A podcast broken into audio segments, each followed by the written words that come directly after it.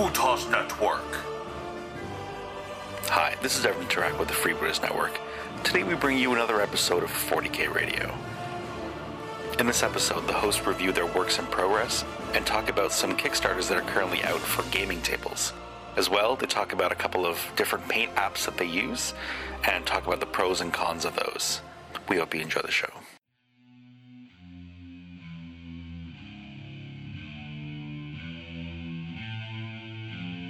Welcome to 40k Radio.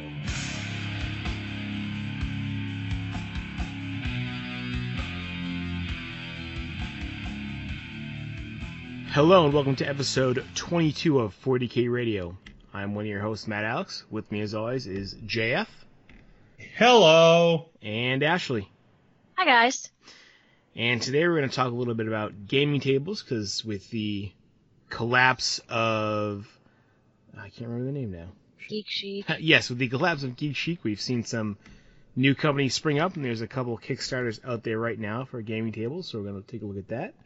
And as we're recording, Nova is starting, and Games Workshop is doing a presentation. So we'll hopefully have some news about that for you as well. But as first, as as always, first we'd like to talk about what we've been doing lately as far as the hobby goes. Uh, I think Ashley's still been studying, but we'll check in with her to see if she's been getting anything done. Ashley? Yeah, I got I got some I got some Gene Stealers painted. Excellent. That's Worth about it. it? Well, so so I I finalized my Tyranid scheme. Oh, It's- that's a big deal. It's That's a- done. I've I've figured it out, and I painted some Gene Stealers. So, I I accomplished something. What are your what's your color scheme like? What are the the base colors? So they're like um like a white flesh with black carapaces with teal and yellow accent colors. Very cool. And so you started with some Gene Stealers. Sounds like. Yeah, so I have a bunch of the old Gene Stealers from w- one of the box sets from a million years ago, and the cast on them isn't super great. So I didn't spend a lot of time on those mold lines because I would have, if, even if I had doubled my effort, they still wouldn't have looked very good Hmm. because they were just so miscast. But I didn't want to buy new Gene Stealers yet. Um, so I decided to start with them while I like figure out the like kinks and and nuances of how I want the flesh to look and things like that. Um, but what I'm doing is, you know, I, I see a lot of the Tyranids where the carapaces have that like straight line kind of um, accent color. I'm actually foregoing that entirely because I like it, but I don't love it. And I'm what I'm doing instead is I'm doing a sponge effect. So they're like they're like speckled. Nice. I'm still tweaking my technique on that, but the Gene Stealers help with that a lot. And that's good. That'll be interesting too because if are you actually sponging it? Yeah, I'm actually Yeah, using a so- sponge. N- Yeah, none, The no two will be quite the same with that. Yeah, which I think is fun. And so, Yeah, you know, cool. some of the, some of them I'm using a little bit more teal, and some of them I'm using a little bit more yellow to kind of like vary them up a little bit. Um, so I'm practicing on some of the little guys, so that by the time I get to the big guys, I kind of have a better hand and a feel for what I'm doing on them. And hopefully yeah, it turns that's out the way to go. cool enough in my as it is in my head.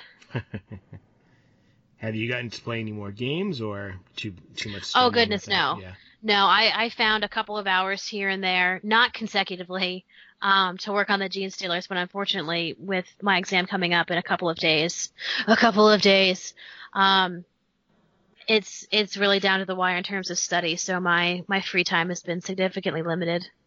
But you are going to Nova for one day, right? Are you gonna get to go? Uh, it's Maybe. not looking good. Yeah. I'm a little bit behind on studying. Um, I told myself that if I was ahead or that if I was on schedule, I would go on Saturday. Um, that's not looking great. So, um, you guys will just have to wait and see, um, when we record in two weeks if I was able to make it because, um, Nova's happening right now. It's the first night, opening night. Um, and I still have no idea if I can go or not. So we'll see, we'll see what happens. Well, I hope you get to go. 'cause, Yeah, definitely. You know, if only to say that you did. If only I had been more studious. Oh well, story. Of But my that's life. kind of what I've been saying throughout this whole process. But it's difficult to spend six hours a day studying. Well, yeah. It just, I don't have it in me to, to do it. So that's how I got behind. And I did take a break to work on Cheese Stealers. Because you can't study all the time. Jeff, what have you been up to lately? Oh boy, Matt, I've I- been doing a lot. I did see some pictures that you. Yeah, posted. yeah, you, you, you, um, so I have been going pretty much, me and my brother have been going as all in as we can with our busy schedules into the uh, Fate of Konor uh, campaign, uh, doing at least one game a week and trying to paint one new unit a week, which has been impossible. Um, I've I've tried a few like a few new things in my Tyrannus. I've been basically I picked the Tyrannus. This is what I'm adding because I already own a bunch of models. A lot of them were half painted, so I'm sort of pseudo cheating by finishing unit, uh, units instead of starting fresh from fresh boxes. Except for a Haruspex that I did, um, and I didn't quite finish it. Like it's still missing a few highlights here and there Hmm. but I, I've been having I've been having a blast really. Um, one of the many things that I'm discovering about the Tyranids, and maybe I'm just wrong, maybe I'm bad, but I've been winning my games. Now the dynamic of the games I've been winning go a bit like this: I start the game, and I whine a lot about things not going well for my Nids because a lot of them die. Well, And that's it's- that's gonna happen, right? Right, no, exactly. And I, it's irritating even to me. Like, I listen to the words escape my lips and I go, man, I am, this is the worst person to play against. and then it eventually, like, it's, it evens out and I've, I don't want to say I've been winning consistently, but I have been winning. Uh, I've, I've won most of the games I've played against my brother. Most of these games have been sort of close. Like one of them, I tabled my brother, but for a good portion of the game, it looked like he was going to win. It's just that the game stretched on long enough that I was able to apply sufficient pressure to do this. So I'm guessing that I need to get used to the fact that the Tyranids seem to be a late game army where they take a lot of damage but whittle the enemy down at the same time. And when the basically the, the, the, the vanguard forces of my army are dead and it looks like I'm doomed, I still have enough of my big punchers and the units I'm facing are weakened enough that I can finish the job fairly fairly well. But it's it's morally difficult to see huge amounts of my army just vanish. Like not just not just the gaunts and the cannon fodder and, and the flesh walls, but like you, you know useful units.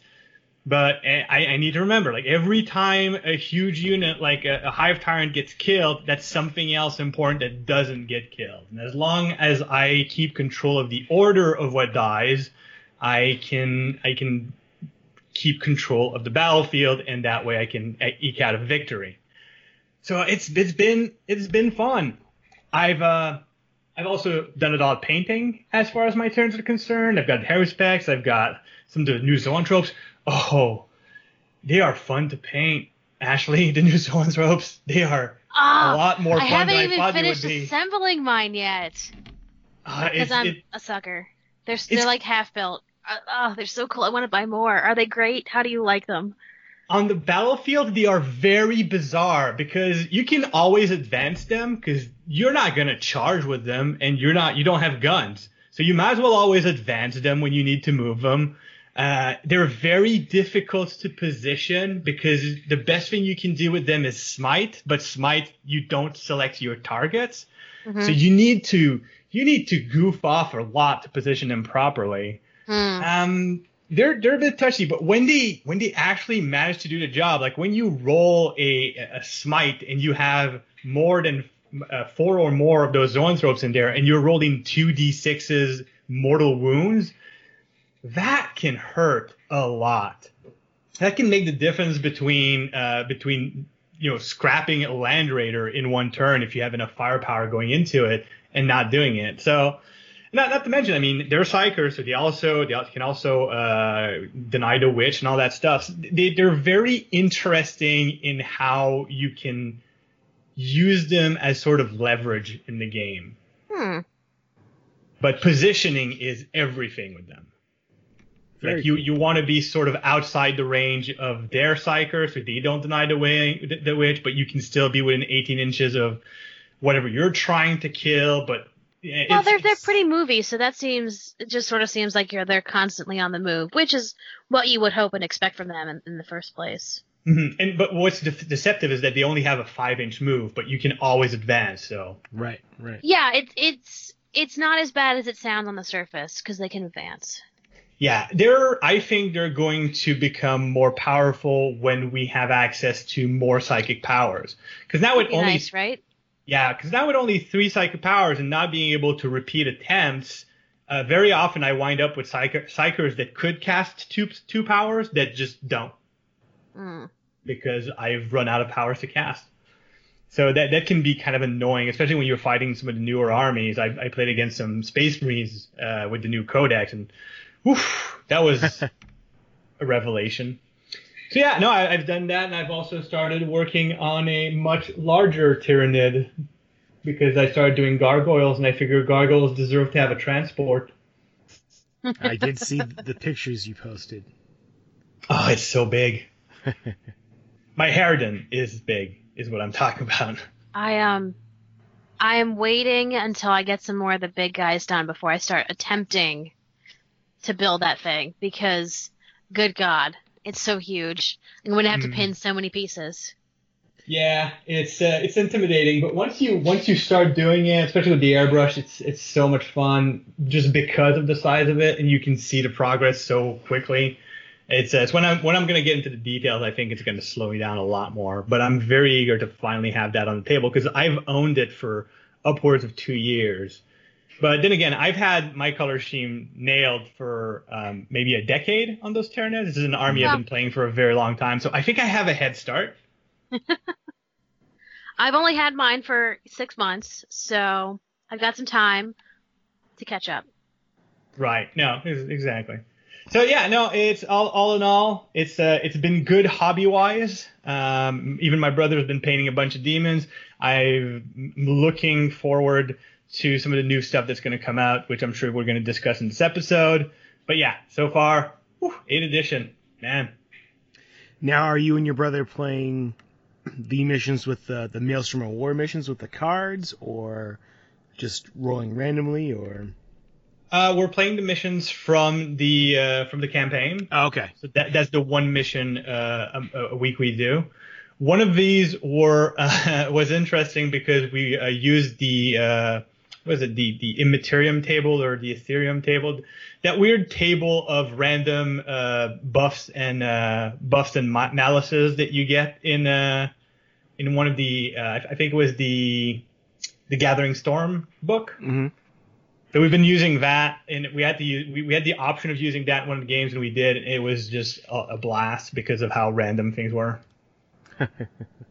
So you're playing one game a week, typically. So far, yeah, it's one game a week, just Nice. because my schedule is a bit too hectic to do more than that. Yeah, because you're heading to Dragon Con this weekend. Uh, yeah, I'm, Yeah, as soon as we're done recording here, I'm finishing packing for Dragon Con, so I can get um, I can go to work tomorrow morning and then go take a plane. Very cool. What about you, Matt? What have you been up to? I've been playing a few games of 40k. My local store started an Escalation League. So it starts at 750 points and then every two weeks goes up 250 points until we get to 1500. Um, so I played a couple games in that. It's mostly it's a lot of new players, so there's a lot of Marine players, but there's still there's somebody playing Tau, somebody with guards, somebody with Tyranids. I think just about every army is represented almost, and there's 23 people playing in the league in total. I think. So That's good. yeah, so lots of lots of people um, starting to play or coming out of the woodwork to try and get back into Eighth Edition that have played, you know, a long time in the past. So that's uh, been a lot of fun. I did go to Gen Con. I did sign up for a tournament. I did only play one round of the tournament. Um, it wasn't a bad. It was a good game. I played against a Necron player, but it was going to be a long day. The the first round ended at 11:30, and the next round started at two. And it was going to be that like for every round, and it wasn't going to end until probably eight or nine o'clock at night. And Mm. once when I saw the revised schedule, I went and got lunch, and by the time I was some friends, and by the time I was done lunch, the next round had started, so I just didn't go back. But they had an uneven number of players anyway, so I don't like I didn't screw anybody out of the game. You know what I mean? Like there was um, an uneven number of players, so it evened out without me there anyway. But I did get paint on. I was playing Death Watch, so everything had to be you know three colors in base. So I did that and painted all there. At least got all the shoulder pads done, so everything's got a you know these base coats on it. Um, so now I'm going back through to to finish all that stuff and actually get the army fully painted. So I'm looking forward to getting that done, and of course we have um, tons of new releases from Games Workshop. The next codex is the Death Guard, which um, Sends shivers down my spine. I'm, Yeah, I can't believe you guys didn't lead with that. ugh, well, I thought we were gonna skip right over everything else and go straight into the Death Guard. I mean, yeah. Um, the, so the only thing we've seen so far, really, though, is the Mortarion model, which looks awesome. Um, I understand people have said it's like $140, which is a little um, expensive, but It's not. but I mean he looks, Cheap. but he looks like he's the size of a knight, which are $140 anyway. You know, so I mean it seems appropriate price for the scale of the model. Um, I don't know if I would even get one right away anyway, though. I don't necessarily like taking the big, huge, powerful guy. Um, I want to paint it. yeah, it looks really cool. oh yeah, me too. Those wings. Yeah, those wings are great. They're so beautiful. But we had, don't know yet what else there's going to be for for box sets. I mean, they just did do a big uh, some Well, chaos we- demon stuff for Age of Sigmar.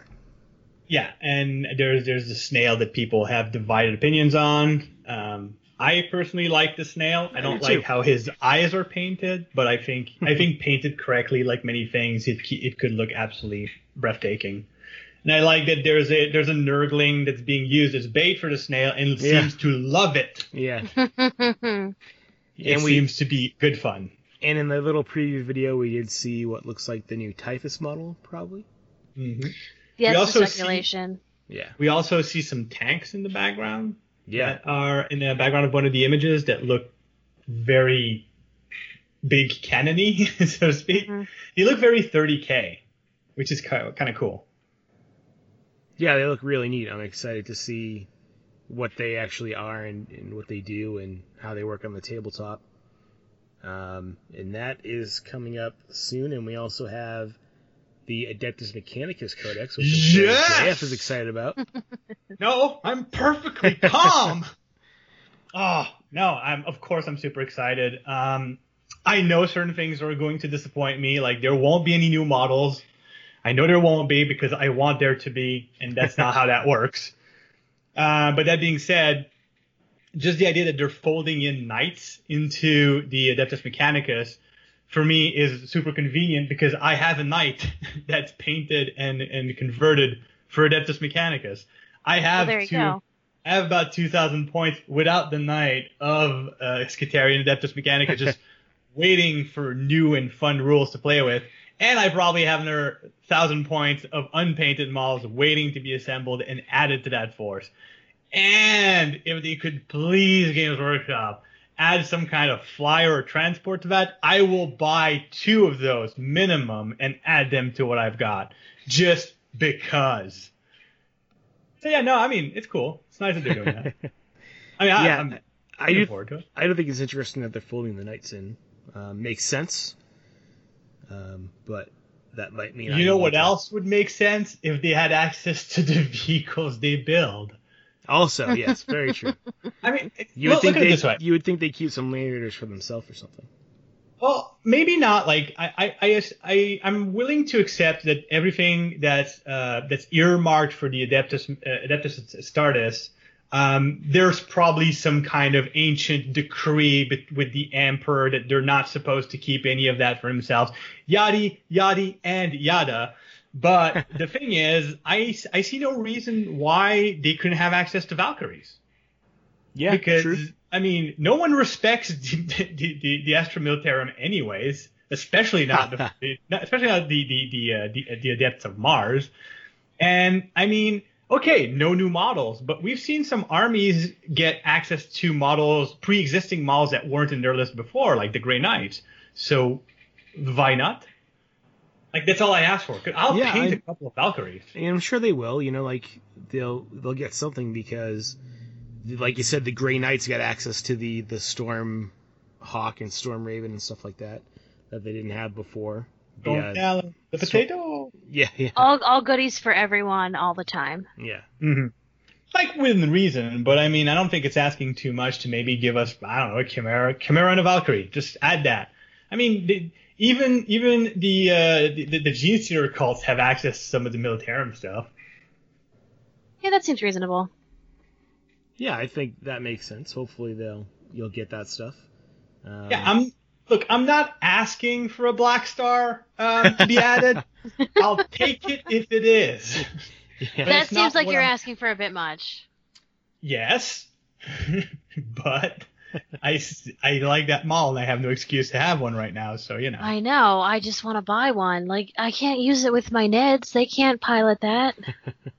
it's totally unreasonable, but I still want to buy one.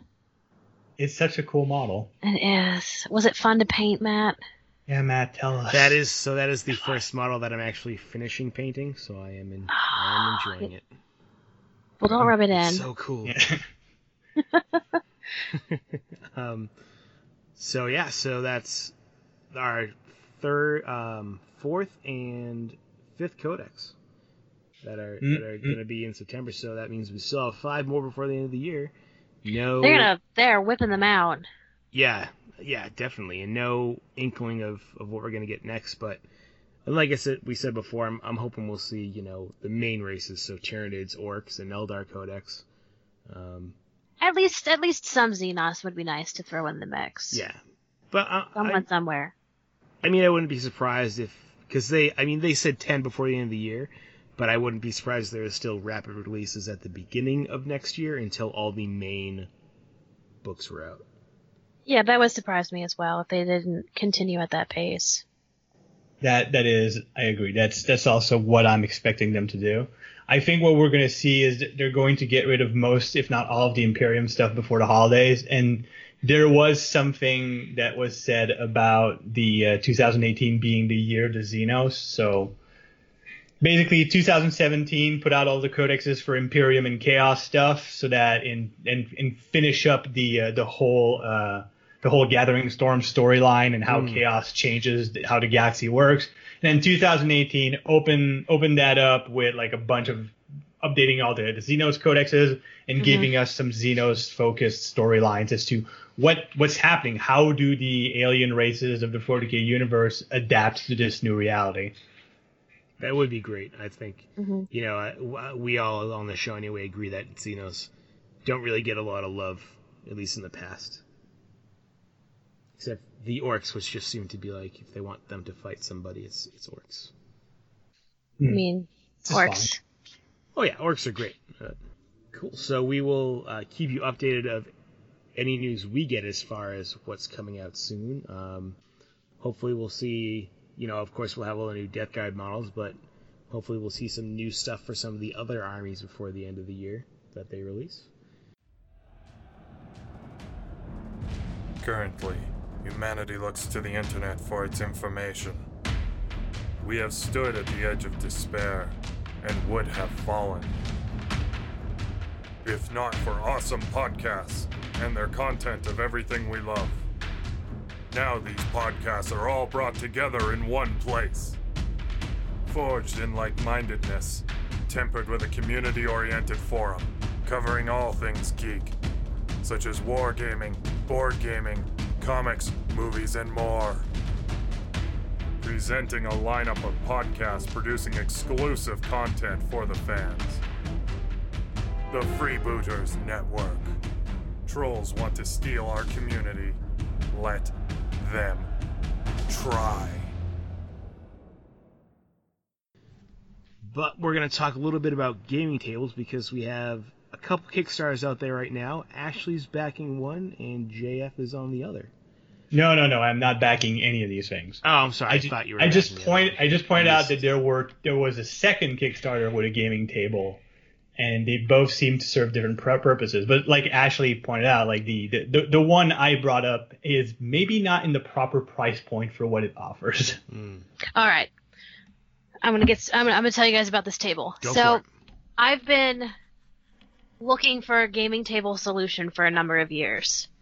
I, for a long time, did the two folding tables stuck together thing, which is terrible and I hate it. Mhm. Um, cause you always have that, that bump in the middle where the two tables meet and your mat's never flat. And, and, you know, of course, the tables were not manufactured by the same person or by the same company because I bought them at different times. So they weren't exactly the same height. They were like a quarter of an inch off and it was just terrible. So I've been looking at tables and I looked and thought really hard about one of the Geek Chic tables.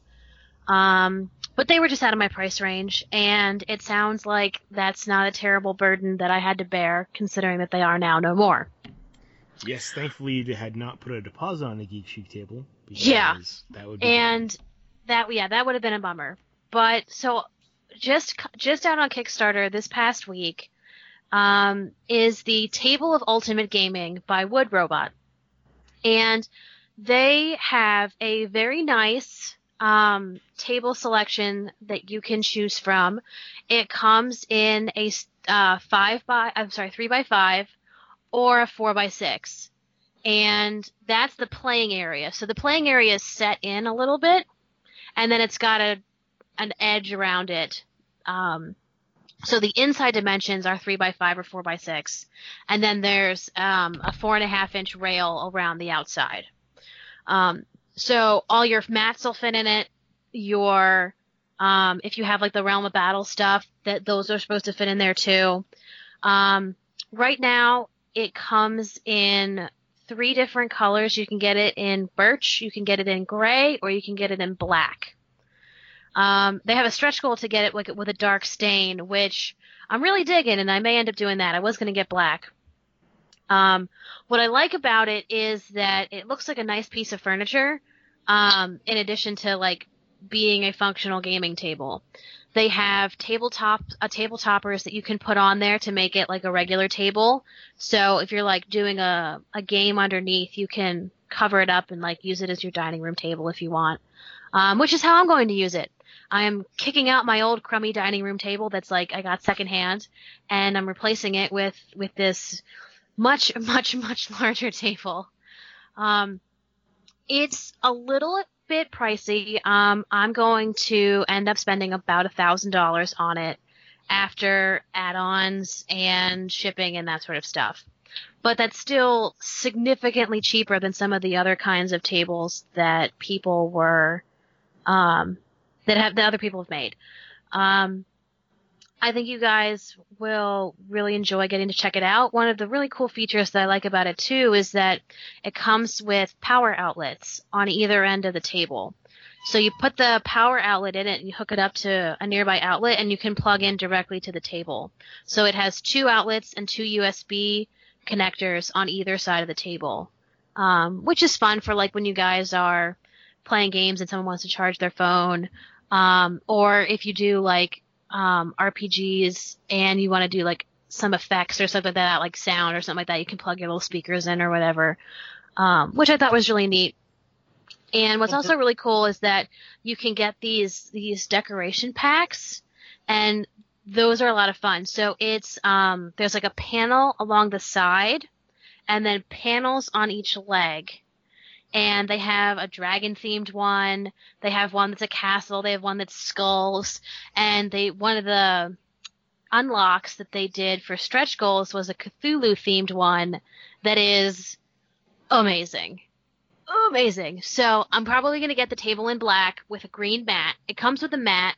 Um, it's like the it's like the mouse pad um, mats that you can buy now, but I think they're uh, just a teeny bit thinner, so they're not as heavy. You can get it in blue, red, green, and also maybe white. I'm forgetting now. Um, but it's it's really cool. It's going to be um, running until the end of September, so you have plenty of time to um, check it out. Um, we'll put a link in the show notes. Um, but if you guys are looking for a game table, um, I think this one's going to be really good. And they've been very responsive to questions, and people were like, "Hey, I want a green mat." I was one of those people. Um, so they made it um, part of one of the stretch goals was was including a green mat. So now I can get a black table with a green mat, and my life is complete. And what's really cool too is that um, we're gonna have them by the end of the year. They'll, they're gonna start shipping at the end of the year. Um, they have about 600 backers now, and I'm probably gonna get mine like January because I'm a little bit later um, in the backing thing. I hemmed and hawed about it. I was like, mm, they're really gonna spend that much money on a table, and the answer is, yeah, yeah, I do. Um, so it's my Christmas present to myself and my birthday present to myself wrapped up into one. One of the nice things I like about it is also that you get different heights for the tables. Oh, I forgot about that. Yeah, that's really cool too. Because so you any, can any- you can have it as a coffee table height, a regular table height, or like bar stool height. Yeah, and for, for anybody that's tall like me, playing uh, war games on a standard height table can be devastating for your back. So having the, the countertop height is really brilliant. That's what I use at home. I have a I have a Have basically a bar bar height dining table on which I put my uh, my gaming surface, Mhm. and that's significantly more comfortable than playing in any tournaments where the tables are, are so much lower. So that that to me as an option isn't isn't just a luxury; it's a must. And I, I thought really hard about maybe going for the coffee table height, um, but it's just too big at four by six to be a feasible coffee table. Yeah, That's a lot say, of that's- coffee. That's, a little Um, big for a coffee table. Yeah, so well, I have a lot of space in my living room. Like I have a five by seven rug that sits between the sofa and my television, where that four by six table could absolutely plop on top of. The problem is, is that I'd only have about six inches of space on either side to walk around the table. So I was like, mm, that's probably a bad idea. Plus, I have a dog, and she would probably jump on it because she's naughty and she wants to find the food that isn't there or used to be there. Now, what's the depth of the inlay on the table? So the inlay is cool. It's actually um, adjustable, so you can Oh. have um, um, I forget um, exactly how it it went, but you can do um, you can do two different heights. I think it was don't quote me on this, but it was about one and a half inches and four and a half inches that you could have it set down. Um, they have a aha. You can choose a shallow depth play surface of 1.5 inches or a deep play surface of 3.5 inches. Um, so for board games and things like that, I'd probably have it at the one and a half, and for wargaming, I'd probably have it set at the three and a half. Yeah, yeah. And what's cool is that it's adjustable so that you can just slide them up or down without having to take the table apart. You just unscrew the bolts and you can slide it up or down, which I think is pretty neat. And if you're really a crazy person, you can buy two tables and you can uh, stick them together. So they're like sort of they're almost modular. So you can um, like leave off the right side of one table and the left side of another table and stick them together, for one and make a- table. make a massive table. And they So even you have an example of, of three tables on the, on the Yeah. website. Yeah, they they have the three by fives stuck together um, um, lengthwise, and then they have it stuck together longwise. Um, so you can have a super crazy like three foot by ten foot long table for I guess your like gaming banquet mega apocalypse games, um, or a six by five table for whatever crazy insanity you want to do. Um, but I thought that was pretty neat that you could you know sort of smash them together. I don't have the kind of space for that. Um, but if you do, it's an option you might want to consider. Are you going to get any of the fancy accessories like the cup holders or? So I I backed for the most expensive pledge because I've got problems. Um, and that, well, so I wanted, I wanted at bare minimum the table and the table covers. Sure. And I was gonna get the Cthulhu Deco set because it's amazing. Um, so for with all of those things, I might as well have just pledged for the most expensive one. So I did. It's 150 bucks different, right? So you might as well Yeah. just more. Well, so it's um it's 110 to upgrade to the 4x6 table um at the higher price point. So Mhm. I got that and that includes um four of the cup holders. So, hooray. Very cool. Yeah, I'm I'm pretty jazzed about it. Oh, it, it looks like a really cool table. Yeah, I have I have a, a couple of friends. my they have a geek chic table and um Mhm. you know luckily they got your theirs before the whole the, the company went out of business. Um, but I think that you know the market's really opened up now for these these companies that are looking at what Geek Chic did wrong because their Geek Chic table right they ordered it at Gen Con and they didn't Mhm. get it for two years. Yeah. You know now well, that's what's cool. These this- guys were at these guys were at Gen Con last yeah, I week. saw 'em there. And oh yeah, and um how yeah, you have to tell us how that was. Um but yeah, so they they were Gen Con last week. They put it up this uh this month. It's going to fund at the end of the month. There's going to be a two week period where they're going to have the um pledge time open so you can set your um, specifics. So you can say, hey, I want this color table with these mats and you know the, these extras and whatever. Um, and then they're going to start shipping at the end of the year. And, So- and let, let, let's be clear. I mean, their their, their funding period is going to end in 28 days, but they they have almost exceeded their their goal by almost 20 times. So Oh yeah. they're good. They're Yeah, they're this is- doing well. yeah, yeah. So they they they pledged for they they wanted twenty five thousand dollars and they're at almost four fifty now. Yeah, they've got 626 individual backers right now. They sure do. Of which I am number four hundred and twenty six. Um, so yeah, because I, I hadn't been hot about it for a little while. Um, because it's you know it's a lot of money. I'm trying to save for a house, so you know a thousand dollars is like oh geez like that's money I could put on a down payment, or it's money I could blow on a really awesome gaming table. So I'm probably gonna have to spend two or three more months in my crummy apartment because of this table. you know, it's a table that you'll be able to bring with you, and Yeah, they don't come with me exactly. Yeah, it'll into a room for a that's hopefully bigger than the one I have now. Also, your apartment is going to be that much less crummy for having an awesome gaming table in it. Um, you know, maybe. maybe. Well, it'll make the gaming more pleasant. yeah, Well, you mean the gaming that I can't do? Yeah, I will. Because because because gaming is better than no gaming. but by the time that you get your table, you'll be done with this your test for this year, so you'll be able to do some gaming. I know, I'm so excited. I can't wait. I can't wait to get all these dumb exams over. And actually, I might have to put. I might have to push one of them into January. I'm really unhappy about it. Um, but we'll see how it goes. Yeah, because because eighth edition is worth it. Uh, Ashley, you're missing out. Yeah, I know I've only played a couple small games, and I just oh, it's killing me. I want to unleash my my my horde onto the table, The and hive mind calls your name. no, they do. I have them sitting over there on my painting table. They're judging me the whole time I'm studying. It's awful. you could be over here painting us, and instead you're sitting over there doing math and alternative minimum tax. What's wrong with you? and I ask myself that every day. What's wrong with me? I think the uh, the power outlets is an interesting accessory for the. I think that's nice because of neat. where I'm going to stick it. It's Yeah. going to cover up two outlets. Well, what, what's nice for me is like as uh, one of the things that, especially these days, I've been reminiscing a lot about doing RPGs, and one of the things that I use for RPGs a lot is uh, laptops and, and and iPads to keep my notes. I'll have all my information. That way, I don't have like a bunch of papers lying everywhere. I keep everything organized digitally, like a modern adult. Um, but That's, having that's, that's that's awfully organized. I don't know if I can uh, compete with that.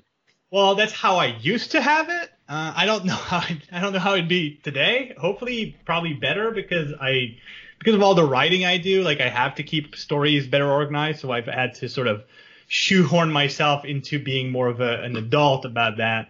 But having having a role playing table, first of all, that is larger and more comfortable that way, but also has an outlet so I can put my I can plug my laptop or I can keep all my my necessary mm. electronics well supplied in electricity is a is a good thing. Yeah, so, I like it. Um, there's a couple things that people are not thrilled about, and the first of which, uh, I guess, the biggest complaint really is that people are worried that because the top isn't spill proof. And honestly, guys, get a tablecloth. Like, be for real here. Yeah. Like, they can't re-engineer the tops of these tables to make them spill proof in the amount of time allotted here. Get get a tablecloth. Like, it's it's not gonna kill you. It's not gonna kill me. And honestly, anytime that I'm using this table and I'm not playing games on it, I'm absolutely gonna put a tablecloth on it because I'm a clumsy mess. I, would be I'd be curious to see how the slots are because I have a feeling it would not take much effort to make those spill proof. Well, I think part of the problem is is that the the tops are laminated. Mm-hmm. So that may make some additional work and or finagling engineering wise to try and get the like beveled edges or something like that to be laminated. Mm-hmm. Um, because it's it's th- you know it's four pieces that go across. Oh, we also didn't mention I didn't mention those toppers fit into the table. They slide into the table when you're not yeah, using them. So, you have a integrated so, storage for them. So great. It's so good. Like that's probably my favorite part about it is that they slide in so you don't have to worry about some place to stick them when you're not using it. Um, because that you know storage storage is a is a commodity here for me. So anything that can store its own stuff gets props in my book yeah, it's really cool. The the Geek Chic table my friends have, they just you know it doesn't have storage like that. They just, you sort of have to take the the leaves and just put them off to the side somewhere. Mm-hmm. Yeah, I really like I liked a lot of things about the Geek Chic table, but it was just it was too much money and it wasn't quite the aesthetic I was looking for. Mm-hmm. This one is a little bit more. I don't want to say modern because that's not what I mean, but it's a little bit more new. I don't know. I'm not sure the word I'm looking for is, but it it fits more of my my aesthetic choices. It, even even with deco packs, it's still slightly more minimalist than what you had with the Geek Chic tables. The Geek right. Chic tables were a bit overproduced, I want to say. Um, and the price point for the Geek Chic stuff was just kind of ridiculous. It, you almost felt like you got. I, I know they were probably like handmade, and this is more manufactured, so there's there's where you get your you know your difference. But getting a Geek Chic table didn't feel like a good deal at all. Even even if you have the money, you still feel like you're you still felt like you got taken advantage of a little. Sorry to anyone who got a Geek Chic table. That's just the impression I got. Um, yeah, it was just sort of like a like a timing thing, really, for me. Like, you know, I wasn't in a place financially where I could drop that much money on a table. Um, and you know, a thousand tables, uh, yeah, a thousand tables, a thousand tables, a thousand dollars is not a small amount of money. Um, but know, I'm thinking of it as an investment. Like, I would love to play more games at home. I oh. love going to the store and playing games there. I do, but the closest game store to me does not have tables large enough to play war games. They only have games that you can play Magic on. The next closest one closed. So the the closest one that I can play at realistically is 45 minutes away. It's not convenient. It's not convenient, especially because I have to contend with DC traffic, which means instead of being 45 minutes away on a Friday, which is 40k night, it's an hour and 15 minutes away. And right. by the time I get there, um, A, I'm starving, and B, everyone's already started a game. So unless I plan ahead, and I'm like, hey, by the way, I won't be there till 7:30. Um, could you set up the terrain, please? Um, you know, so it doesn't it doesn't work as well as I'd like. Going out there on the weekends for tournaments is fun and no big deal because it does only take 45 minutes. But trying to get out there for weeknight gaming sucks, especially because they do like historical nights on Thursdays. I like a lot of those games. I like a lot of the people who play those games, but it's just implausible for me to get out there. And I'm hoping that this will help me game more because I can game at home. I can, you know, invite friends over my boyfriend and I can play games together whenever he decides to put his Chaos Army together. Um, and I, that's, you know, that would be nice to be able to wake up on a Saturday morning and be like, you know what, let's throw some dice and put some models on the table. And that, you know, that's, it's the dream. It's a dream for me. And a thousand dollars isn't out of the, the realm of, of, you know, typical price for a dining room table. I mean, you, that's, that's Yeah. what you'd probably spend on a set. But if you, if you convert, you know, instead of getting chairs, you're getting the, the gaming aspect of the table. So it's a, Mhm. it's a, it's a fair price for, for the table, I think. Yeah, Yeah, I mean, I was absolutely. looking at something to replace the crummy table that I have now, and a set was gonna, you know, hit the, you know, six to seven hundred dollar range Yeah. from a furniture store for something of quality. Uh, you know, like like a hardwood kind of quality table. I wasn't gonna go the IKEA route um, anymore. I think I'm done with that. Um, well, so I, you know, I love the glass display case that I got from IKEA. yeah, I have one of Um, those. that I put. Well, I got a fancier one that's got like wrought iron on it, and it's really nice. Oh, it's nice. it's way nicer than the. I used to have the Detolf, which is the one that most people buy for gaming, but it only has four shelves, and this one has five. But it still has enough space for my Imperial Knight to stand up in it. Mhm. Um, it's unfortunately it's too small for Smaug, um, not because of the height, but because he's just too wide. Right, right. um, so he won't fit in there, but just about everything else will. Well, I Um, found with that so I- with that four shelf one from IKEA, the Mhm. um, I just went, or I mean, I found I haven't done it because I haven't needed to yet, but uh, there's somebody actually did a there's an article online about putting more shelves in there, so hmm I found a place where I Oh can get, yeah, you can absolutely yeah. do it. You can you can um you can definitely add more shelves in there. Um, but I I I, I didn't want to do the work, so I bought these new ones. And and you know it's they're they're nice. I have one on either side of my television, so it's like a nice like kind of like whole setup. It, it looks pretty cool, and um they're full of miniatures, so that's nice too. Um, but some of the some of the like the wood furniture I've gotten from IKEA hasn't been long lasting. Um, the the drawer on the desk that I bought two years ago is askew and sticks. No matter how many times I go in there and fix it, um, it always be, somehow becomes askew again later.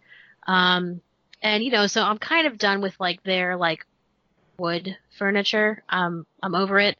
So I didn't want to go and replace my table with something from there for a little bit cheaper. I was looking at like a, a real furniture store for real adult furniture, like my sofa, um, which is like my first like real adult purchase when I moved out on my own. I, I bought a real sofa.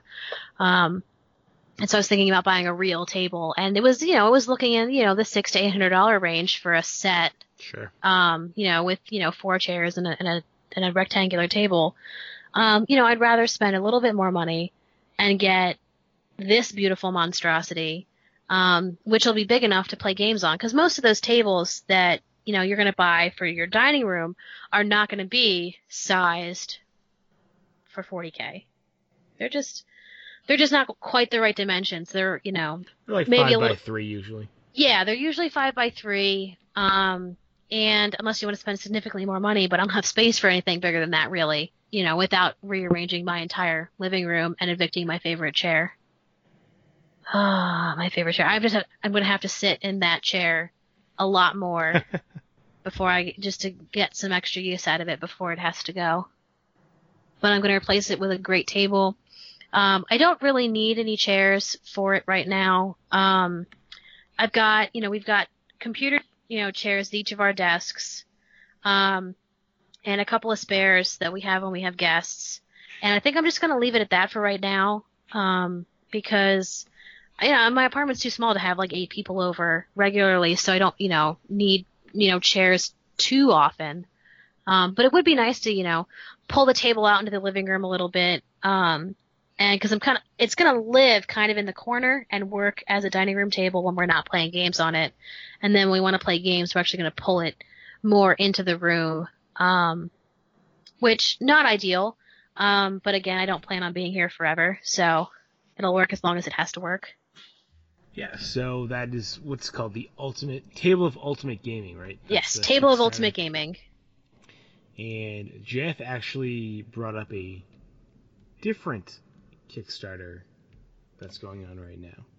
Yeah, this this one is nowhere near the luxury of the other one. Its claim to fame is mostly that, and what brought it to my attention is I live is I live in an extremely small apartment. Um, I have no living room. I don't own a couch. I mostly have a studio and a kitchen.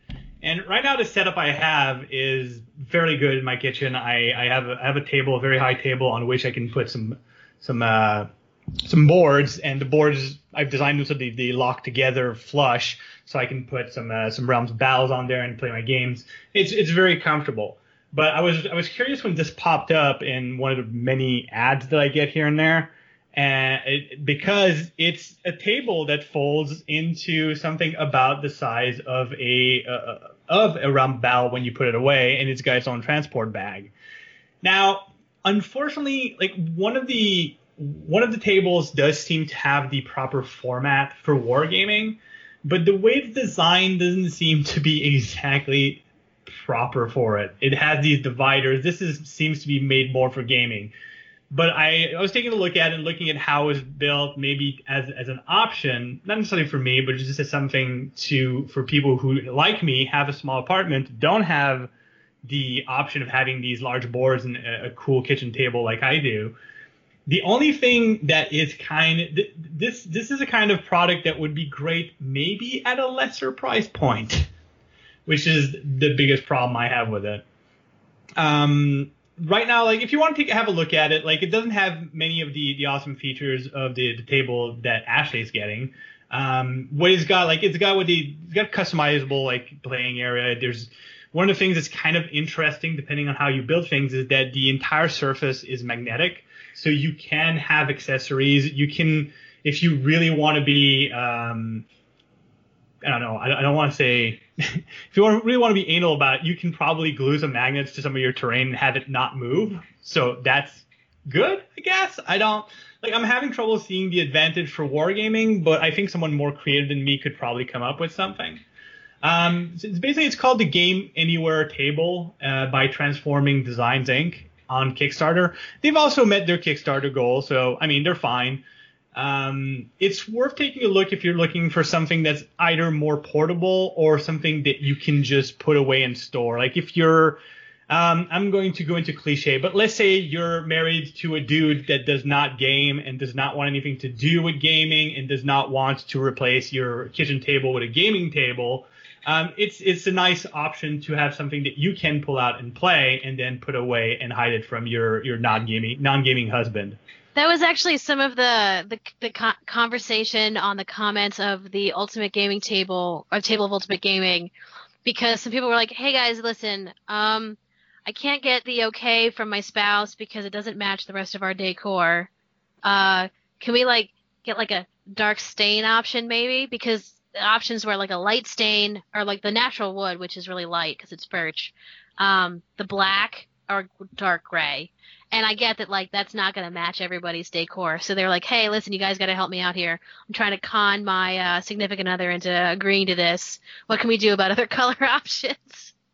Yeah, which is I, I think is something that's getting more uh, more important when talking about gaming in general. Is that and we're seeing that in a lot of the accessories it, I mean, we've been paying a lot for gaming for a long time. Even back in the RPG days, like if you wanted to get all the freaking D and D books or all the Vampire Masquerade books, you were running hundreds of dollars. Now we're we're right. wargaming, we're buying paints, we're buying compressors. It's the same thing. Like we're spending a lot of money on hobbies, and but we've there's there's up until very recently, until Geek Chic started putting out their highly expensive uh, tables there was nothing really to help integrate all of that into day to day life. So it's really interesting, very refreshing to see these kind of things happen. These these sort of innovations start to filter down. And now that now that we've had Geek Chic, it sort of broke the ceiling on what people could try to develop. Now we're seeing more varied and more affordable options for this, and that's that to me is is really exciting. I think I'm more interested in because I, for the time being, I don't need a, a, replacement table, so I'm shopping for these on a very academic level. Like I'm just looking at, oh, what what's happening in the world of modern gaming for adults that actually need to integrate that into their lives and it's very cool to see at the same time two Kickstarters for different gaming tables with different purposes.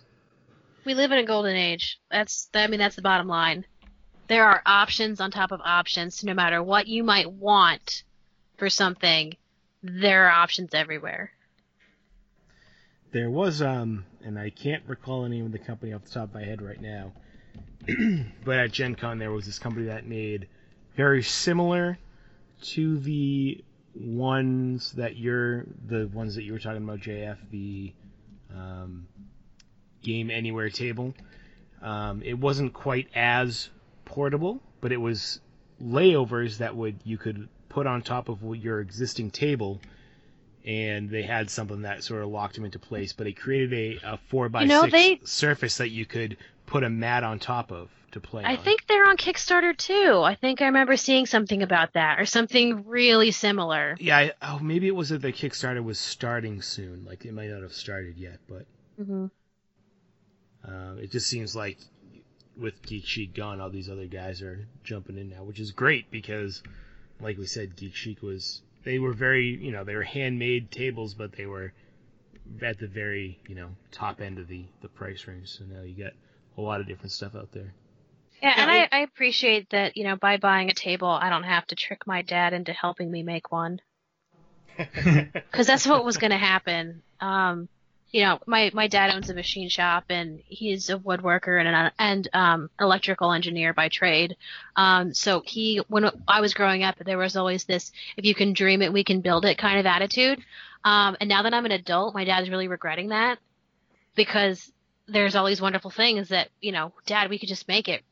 And so he's gonna take time to help me with all these crazy projects. Now this is one crazy project we can wipe off the list. You must be very glad for that. Yeah, right. Excellent. So, guys out there, check out those Kickstarters. I'm sure we'll see more coming up. Um, and they both, both of the two we just mentioned, do end at the end of September. So you do some time to to take a look whether you're looking for a whole new table or a topper for your, or actually, sorry, the port or more portable solution rather than an actual fixed piece of furniture.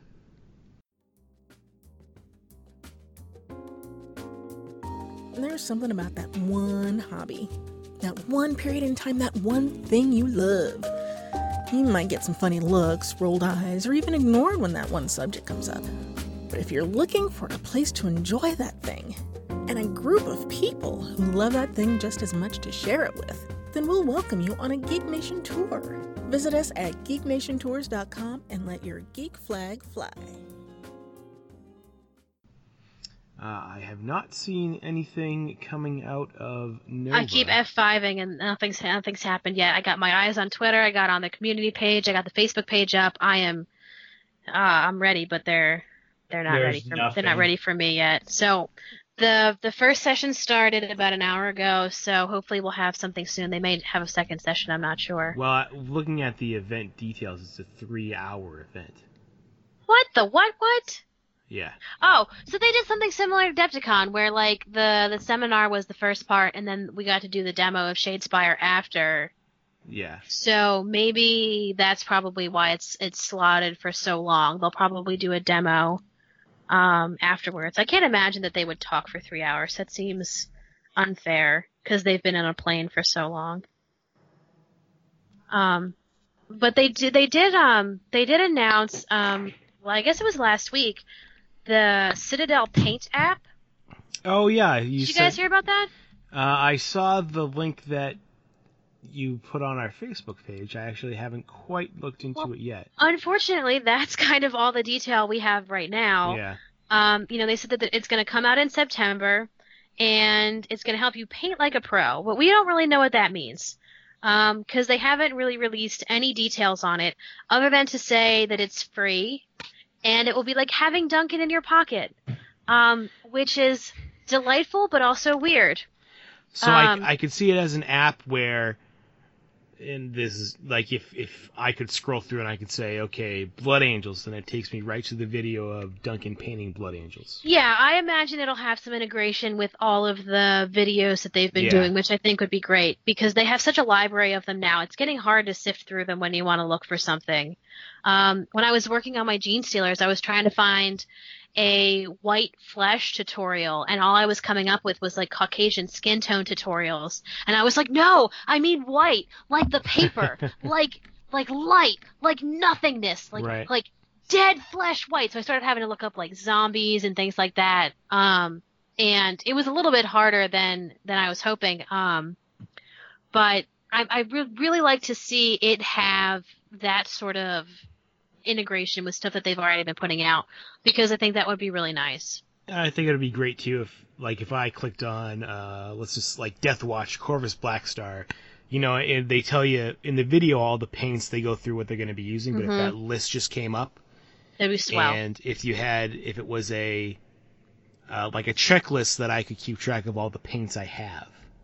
So, speaking of a checklist of all the paints you have, I would like to segue to an app that I already use that does exactly that. Yeah, go for it.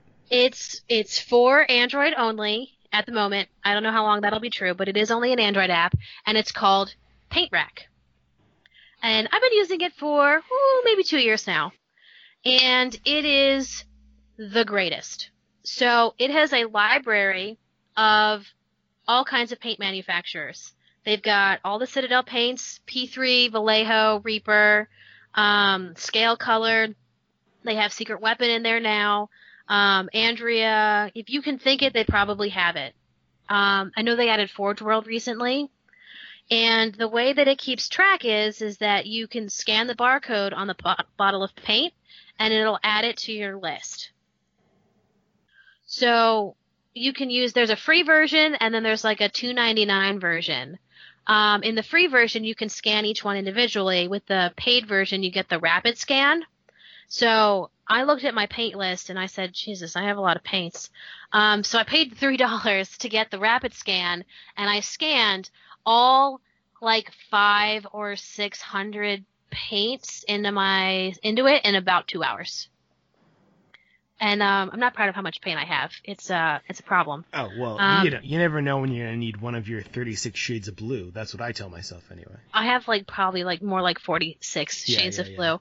Um, but yeah, so well, it's nice because if you know I'm at the game store and I'm like, oh shoot, do I need this paint? You know, do I have this paint? Ooh, this color looks nice. I can look at the app, I can scan it, and it'll tell me if I have it or not, which is cool. So there, there is. But- I'm sorry. Uh, uh, iPhone does have an app called Paint Pot, which is Mm. it's not free. It's 99 cents, but it, it looks like it's the same thing.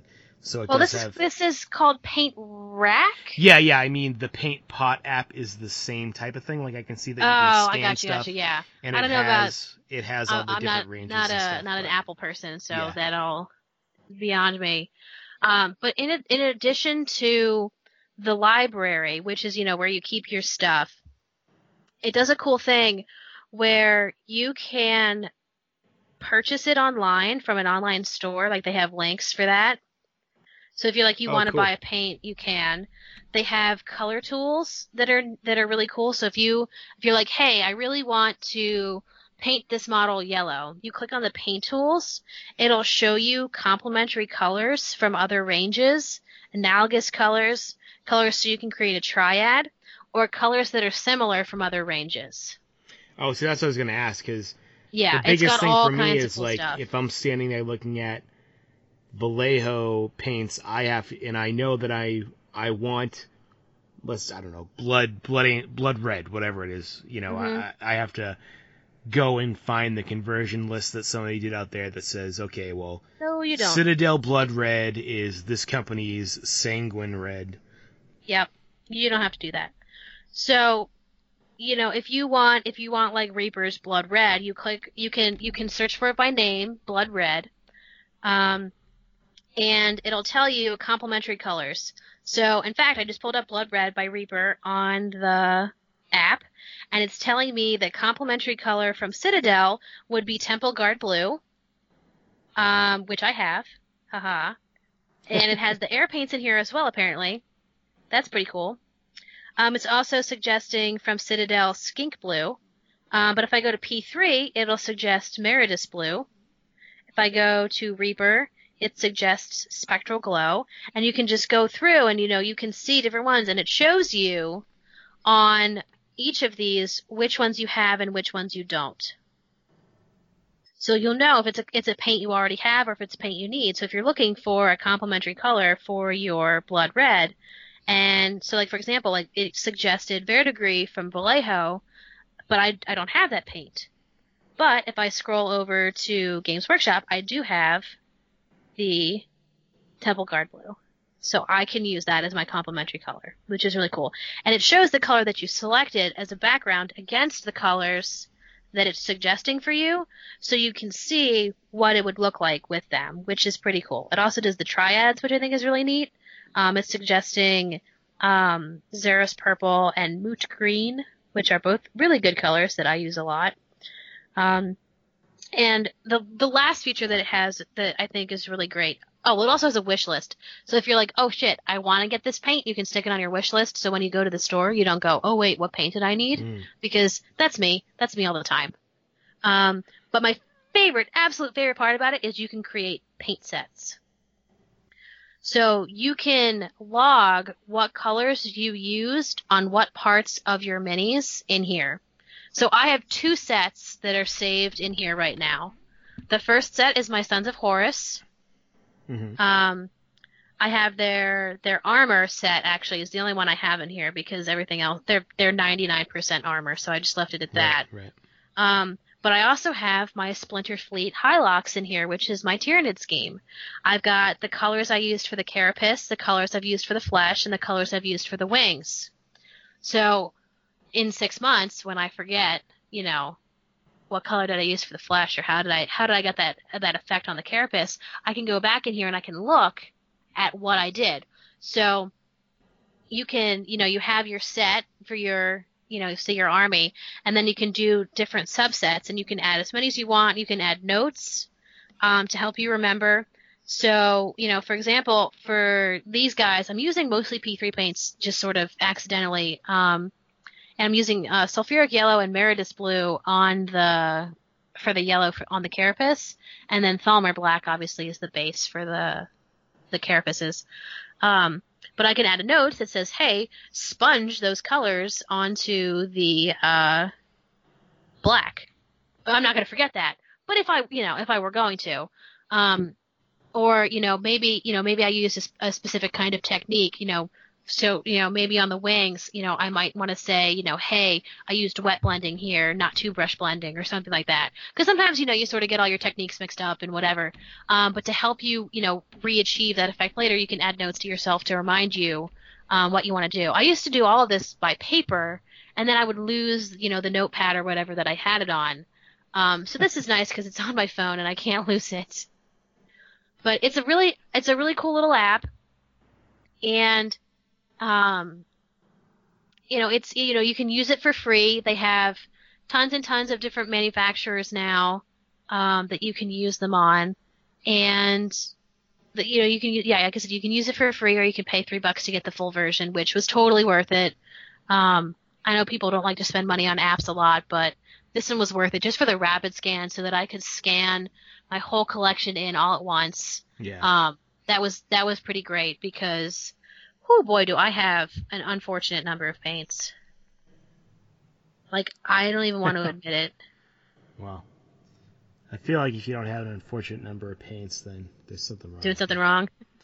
Well, it's I it's like you said. I mean, that's why these apps are so great because every time you know you go to the store, you're like, oh, did I need this color? Well, Mhm. I can't remember, so I might as well get it just in case I need it. Well, and I really like too. So I'm looking at the app right now, and you can select what manufacturers of paint you want to it to display up front for you. So when you go in and you look at your library of paints, it shows you by all. And then if you swipe to the left, it'll show you by each manufacturer. So they have, let's see, I don't know, two dozen different manufacturers of paint that they have listed in here. I only use paints from about six or eight of them. So I can just unselect them and they won't show up in the main library anymore. So like a couple of these I've never heard of before. Um, but like, for example, like I don't have any scale 75 paints. I've heard they're great, but I need more paint. Like I need a new, ho- another hole in the head. So I've been shying away from buying new paints from scale 75. So I just unclick that and it doesn't show up in the app anymore for me. But I can always go back into the settings and re-click it, um, and it'll it'll show up. And it's been it's been really nice to help me when I go to the store and, and I don't know what, what paints I need. It's also great because when I run out of something, like Nuln Oil, for example, I can go into the app, click it again, and it'll it won't have it in there. Or I can just add it to my wish list as a way to remind my stupid self, hey, girl, go get that paint. This is what you came here for. This is what you need. Yeah, so these apps are, are pretty cool. It'll be interesting to see what the Games Workshop app has in it. Yeah, I'm really curious to see what kind of, of things it's gonna it's gonna be able to do. I would be really surprised if they didn't have some sort of integration with their paints. Like I'd be super surprised. Um, oh, wait, there's a new feature. It'll even tell you how many pots of that paint you have because if you're a freak like me and you accidentally buy five, um, you can you can tell it how many you have. That's a new feature. You're not being a freak. You're preparing for future use. Yeah, sure. Cause, cause you need 12 pots of Stirland mud. You never know. Uh, yeah, apparently I don't. because I have so many. So they did tell us um, when they put up their original article that they would have more information next week, which actually is this week. So I assume it might be one of the things that they're talking about during the uh, presentation they're doing right now. So Ooh, maybe. I haven't hit F5 because I've been talking, so let's see what, uh, oh wait, what is that? Oh, that's a Warmahordes thing. Wrong show. Well, it's, uh, it, it's on Twitter, so I just got, like, real, real excited all of a sudden. But no, unfortunately, there doesn't seem to be anything else happening yet. They're making us wait. Oh, I hope they don't make us wait three hours. I'll be asleep in three hours. I'm too old to stay out this late. well, tomorrow morning you get to see all the all the news. I always really enjoy when they do Forge World events because of the time difference. I'll wake up Saturday morning and it'll be halfway through their day there. So I wake up Saturday morning to hundreds of awesome pictures of cool things that Right, they're right. coming out with. It's pretty great. All right. Well, we will let you guys know, I guess, in our next episode what the, the big news from Nova was. Um, hopefully, we'll have some more info about this Paint app because, well, they said they give us more this week, so we should be able to see what's The week's almost there. over. They're slacking. Not too many days left in the week, but um, please reach out to us on Facebook or the Freebooters Forum. Let us know what you're working on, what paint apps you use, how you keep track of your paints. Uh, that the app that I was just talking about, the Paint Pot one, doesn't look quite as in depth as your Paint Rack app. So hopefully that'll come over to iPhone soon. But I mean, if you out there use a, a nice index card system, let us know. Um, Is that what you do? no, no, I just, uh, but I'm sure somebody out there has index cards with paint splotches on them. So, I just always like seeing how people organize their own hobby stuff. I, I, there's always like good and interesting ways to come up with these things. Like everyone's everyone's so clever. I can't I can't handle it. I always like those threads on forums that pop up once in a while. Where it's like, send me a picture of your hobby area. Oh, I am. Oh God, I, I I am so embarrassed to send pictures of my hobby area anymore because it's so messy. Uh, it's, it's you clean it up and it's neat. Then after about an hour worth hours worth of work, it's a mess. You know, it's just that's just the way it Fifteen works. minutes. Yeah, yeah. I was being generous with the hour, but. And if you're thinking about joining the Geek Nation Tours Adepticon Tour for 2018, head over to geeknationtours.com, check it out, and sign up now. Space is limited. It's a great time. We'll be there. So head on over and sign up now. But that's going to do it for this episode, so we'll see you in a couple weeks. Thank you for listening to 40K Radio, part of the Free Freebooters Network. You can contact us via email at hosts at 40kradio.com or on the Free Freebooters Forum. Please check out the other podcasts on the Free Freebooters Network. Until next time, remember that in the grim darkness of the far future, there is only war. and cookies.